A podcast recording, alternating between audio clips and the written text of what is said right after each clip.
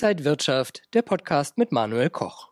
Die Märkte sind in Alarmstimmung. Eine hartnäckige Inflation, hohe Staatsschulden und geopolitische Risiken belasten die Aktienmärkte weltweit und der DAX ist am Freitag mal wieder unter die Marke von 15.000 Punkte gegangen.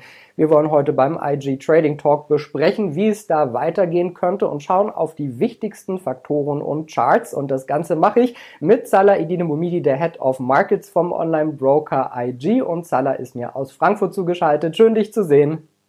Hallo Manuel, grüß dich. Salah, der DAX wie auch andere Märkte mächtig unter Druck. Du hast einige Charts mitgebracht. Kannst du uns mal die aktuell wichtigsten Details nennen? Ja, wie du sagst, DAX und andere Aktienmärkte sind unter Druck. Das hat natürlich viele Gründe. Wir schauen aber heute mal auf die Marktbreite, die uns darüber Aufschluss geben kann, ob der Trend im äh, DAX oder Aktienmarkt durchaus stark beziehungsweise eine starke Marktbreite oder eine schlechte Marktbreite vorherrscht, um zu sehen, wohin eigentlich die Reise im weiteren Verlauf hingeht. Wenn wir uns die Advanced Decline Line anschauen im DAX, was sagt diese Linie überhaupt? Die berechnet nichts anderes als, wie viele Tagesgewinner im Verhältnis zu Tagesverlierern wir im DAX hatten. Und wenn wir mehr Tagesgewinner als Tagesverlierer haben und der Markt immer weiter steigt, ist das durchaus gesund, macht Sinn, wenn mehr Gewinner da sind als Verlierer und der Markt steigt. Was passiert aber, wenn wir mehr Verlierer haben als Tagesgewinner und der Markt aber trotzdem steigt? Das heißt, nur eine Handvoll von Aktien zieht den Index nach oben, wohingegen die Mehrheit eigentlich fällt. Das würde für eine schlechte Marktbreite sprechen. Das mal nur kurz erklärt, was die Advanced Decline Line eigentlich macht. Und wir sehen gerade, wenn wir uns diese Grafik anschauen, der DAX fällt parallel mit der Advanced Decline Line in der letzten Zeit. Das ist ganz klares Bild dafür, dass wir mehr Tagesverlierer als Tagesgewinner pro Tag hatten, kumuliert aber auch der DAX gleichzeitig gefallen ist. Und das spricht ganz klar für eine schlechte Marktbreite. Wir haben aber noch weitere Marktbreiteindikatoren ähm, manuell, die wir uns durchaus anschauen, wenn wir tatsächlich schauen wollen, ja, wie ist dieser Trend, den wir aktuell sehen, stark, gesund, bestätigt er eigentlich genau die Zeichen, die wir sehen. Und da kann man zum Beispiel auch schauen, was macht die 200-Tage-Linie, beziehungsweise wie viele Aktien im DAX liegen oder tendieren denn gerade überhalb der 200-Tage-Linie. Wenn die Mehrheit der Aktien im DAX über dem 200-Tage-Durchschnitt liegt, dann heißt das, dass dieser Trend, den wir sehen, auch von den meisten Aktien getragen wird. Was passiert aktuell? Aktuell sind nur 22,5 Prozent der DAX-Mitglieder überhalb der 200-Tage-Linie. Das ist die Mehrheit der Aktien im DAX sind unterhalb der 200-Tage-Linie und der Markt ist auch abwärts gerichtet. Das heißt, solange wir hier jetzt nicht nachhaltig eine Rückeroberung von verschiedenen Einzelwerten sehen, die die 200-Tage-Linie zurückgewinnen, würde vorerst auch von der 200-Tage-Linie, also aus, auf Basis der 200-Tage-Linie, würden wir auch hier von einer schlechten Marktbreite sprechen, statt von einer guten. Und wenn wir dann noch weitergehen und zum Beispiel den relative Stärkeindex, diesen Oszillator vorheben und da mal nach meinem Ansatz auf eine Grenzschwelle bei 48,5 schauen, dann sehen wir gerade, was macht der RSI? Der liegt unterhalb der 48,5er Marke und hat diese schon bereits ja im August preisgegeben, da wo auch der DAX dann angefangen hat, seine Korrektur einzuleiten.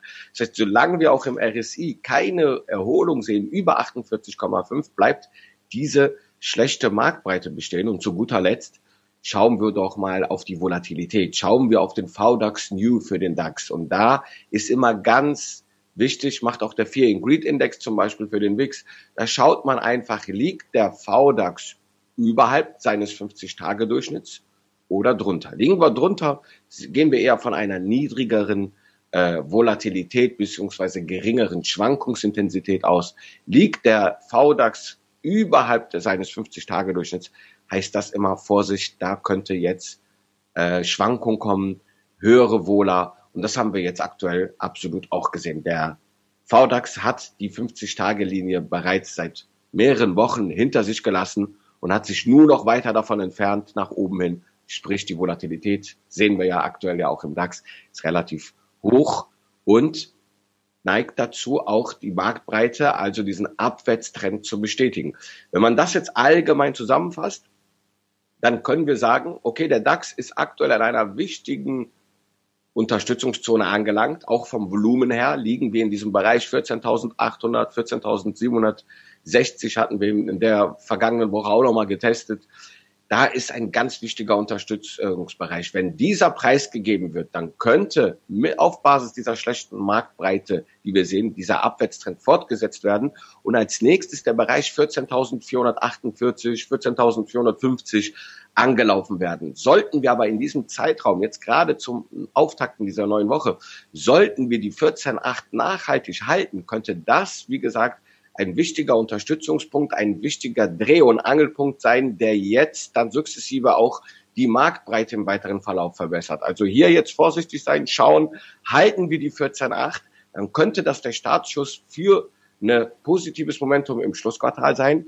Geben wir die 14.8 leider preis, dann kann die Reise erstmal weiter Richtung 14.450 gehen. So, jetzt mal als kurze Zusammenfassung, nachdem wir uns die Marktbreite angeschaut haben.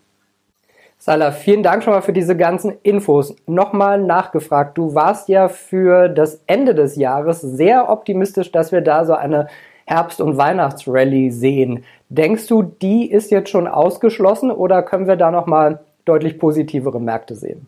Äh, da erinnerst du mich dran, sehr gut, dass du es auch ansprichst. Ähm, klar, der Nahostkonflikt aktuell leider. Ich hoffe, dass sich äh, der Konflikt nicht verschärft, sondern hoffentlich schnell friedliche Lösungen dazukommen, die natürlich uns auch an den Märkten helfen und das Momentum nach oben bringen. Ich gehe aber trotzdem davon aus, auch wenn wir jetzt diese externen Störfaktoren gesehen haben, die den Markt jetzt natürlich nach unten drängen, bleibe ich dabei. Wir können durchaus im Schlussquartal genau diese Ziele, die ich erwähnt hatte, 16.800 Punkte im DAX, 17.000 fast, durchaus noch erreichen. Klar, dieses Kursziel, was ich da erwähnt hatte vor Monaten oder ja mehreren Wochen, ja, das war ja noch aktiv, weil natürlich der Aufwärtstrend äh, gegeben war. Jetzt mit der aktuellen Lage geht es ein bisschen nach unten. Wir haben dieses Kursziel jetzt erstmal aus den Augen. Aber wenn wir, wie gesagt, die 14,8 halten, neues Momentum in den Markt kommt, parallel zur Schluss, zur Jahresendrallye, dann ist da durchaus noch mal was zu holen. Das sind, okay, bis jetzt noch fast 2000 Punkte, aber wenn die Volatilität da ist, in guten und auch auf, äh, in schlechten, dann kann es mal rasch nach oben gehen. Äh, sehen wir auch gerade im Bitcoin. Anderes Thema. Ja, bevor wir vielleicht zum Bitcoin auch noch kommen, schauen wir mal auf die Aktie von Coca-Cola. Da gab es ja starke Zahlen, die die Anleger dann überrascht haben. Kommt da jetzt eine Kehrtwende für die Aktie? Ja, die Aktie hat auf jeden Fall insbesondere, wie wir ja mal sagen, der August ist ein sehr schwacher Monat und äh, an den As äh, Aktienmärkten und das haben wir natürlich auch, hat die Coca-Cola zu spüren bekommen. Da fing der Abwärtstrend eigentlich an und jetzt erreichen wir so einen Boden mit einer V-förmigen Erholung, die dafür spricht. V-förmig erinnert euch an die Corona-Krise, die war nämlich auch war auch eine V-förmige Erholung dann im Markt, rascher Abverkauf, rascher Rückgewinn und das sehen wir gerade in äh, der Coca-Cola-Aktie. Zumal wir auch in der vergangenen Woche starke Zahlen von Coca-Cola gesehen haben, haben die Anleger echt überrascht und auch nochmal äh, die Aktie attraktiv gemacht. Dadurch haben wir nochmal äh, ja, so eine Erholung in der Aktie gesehen. Wir brauchen jetzt eine Überwindung dieses, diesen Pivotpunktes, den ich da eingezeichnet habe, um weiteres Momentum mit sich zu bringen. Ich kann mir hier auch ähnlich wie am DAX vorstellen, dass die Coca-Cola aufgrund ihrer starken Saisonalität im letzten Quartal 72 Prozent Trefferquote von äh, Ende Oktober bis Anfang Dezember, dass die Aktie hier steigt, im Schnitt fast vier Prozent Rendite erwirtschaftet mit einer Standardabweichung von ungefähr sechs, sieben Prozent, zeigt, dass die Aktie hier eine statistische Signifikanz mitbringt, die positiv ist im Schlussquartal. Wir sehen eine V-förmige charttechnische Erholung gerade. Das heißt, und durchschnittliche Kursziele von Fundamentalanalysten liegen so bei 65 bis 68 US-Dollar ist noch eine Schippe von entfernt, aber ich sehe auch charttechnisch durchaus die Möglichkeit, dass wir hier die nächsten Kursziele sehen. Also, wenn der Pivotpunkt jetzt 58, 59 gut gehalten wird, dann äh, könnten in den Folgewochen durchaus neue Impulse die Aktie genau zu den genannten Kurszielen bringen. Und Salah, du hast Bitcoin schon erwähnt. Schauen wir mal auf die Kryptowährungen. In der letzten Woche haben wir ja schon einige neue Akzente so gesehen. Was kann denn jetzt beim Bitcoin noch so kommen? Ja, das ist jetzt natürlich die wichtige Frage des Momentums auf äh, wieder da. Äh, Anleger fragen sich natürlich jetzt, oh, was passiert mit dem Bitcoin? Darf bloß nichts hier verpassen, vorsichtig sein, die Volatilität. Wenn die Volatilität zunimmt am Markt, wie wir es gerade sehen, hat der, Bitcoin immer wieder in der Vergangenheit auch davon profitieren können, paradoxerweise. Nicht, weil er ein sicherer Hafen ist, aber weil das Momentum durchaus da stärker wird. Und das sehen wir aktuell auch. Wie oft haben wir in diesem Jahr trotz der sehr guten Rendite doch darüber gesprochen, Manuel, dass wir wirklich nachhaltig die 28.000 US-Dollar wieder zurückgewinnen müssen, um neue Impulse zu sehen. Siehe da, liebe äh, Zuhörer, die Inside Wirtschaft immer verfolgen. Jetzt haben wir die 28.000 nachhaltig hinter uns gelassen, sind jetzt schon bei 34.000, einem Kursziel, was ich oft hier erwähnt habe in diesem Jahr was nach diesem Seitwärtsausbruch jetzt tatsächlich auch erreicht wurde. Ja, und das nächste Kurzziel für mich sind die 40.000 US-Dollar. Aber Märkte gehen nicht wie eine Linie nach einfach nur nach oben, sondern wir haben Impulswellen und Korrekturwellen. Nach so einem starken Impuls der vergangenen Woche kann ich mir vorstellen, dass der Bitcoin nochmal ein bisschen abgibt. Ganz wichtig ist aber dabei, dass wir die Unterstützungszone der letzten Wochen nicht durchbrechen, also 31.000 nach unten hin nicht geben und erst recht nicht die 28.000 US-Dollar.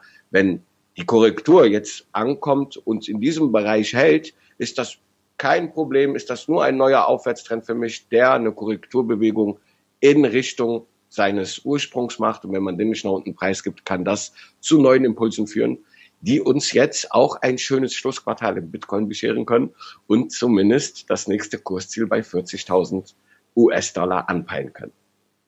Also das wäre ja positiv, wenn es zumindest da mal weiter nach oben wieder geht. Salah, jetzt zum Schluss vielleicht die Standardfrage, die ich immer so stelle. Wie sollten Anleger jetzt ihre Strategie wählen, sich positionieren in die letzten Wochen des Jahres hinein? Ja, ähm, das ist wirklich interessant, vor allen Dingen vor dem Hintergrund gerade, nehmen wir mal jetzt den DAX, ja 14,8, Dreh- und Angelpunkt. Geht es jetzt nach diesem Interview in den nächsten Wochen wirklich weiter nach unten? Setzt sich der Abwärtstrend, dieser intakte Abwärtstrend, den wir schon sehen, weiter fort, dann könnte ich natürlich sagen, wenn wir die 14.8 nicht nachhaltig überwinden in den nächsten Tagen, dass es hier short geht. Ich suche mir Knockout-Zertifikate zum Beispiel, Optionsscheine mit einer bestimmten Laufzeit, wo ich sage, ich sichere mich an der Unterseite ab und warte auf die Umkehrmöglichkeit, die dann zu einem Schluss, zu einer Jahresendrallye führt. Auf der anderen Seite könnte ich mir jetzt auch sagen, wenn die 14.8 nachhaltig hält, wir haben Wochenschlusskurse gesehen über 14.8, das ist positiv. Jetzt könnte sich langsam hier der Boden bilden, so wie wir es letztens auch in der Walt Disney besprochen haben. Da hat sich tatsächlich auch ein Boden gebildet.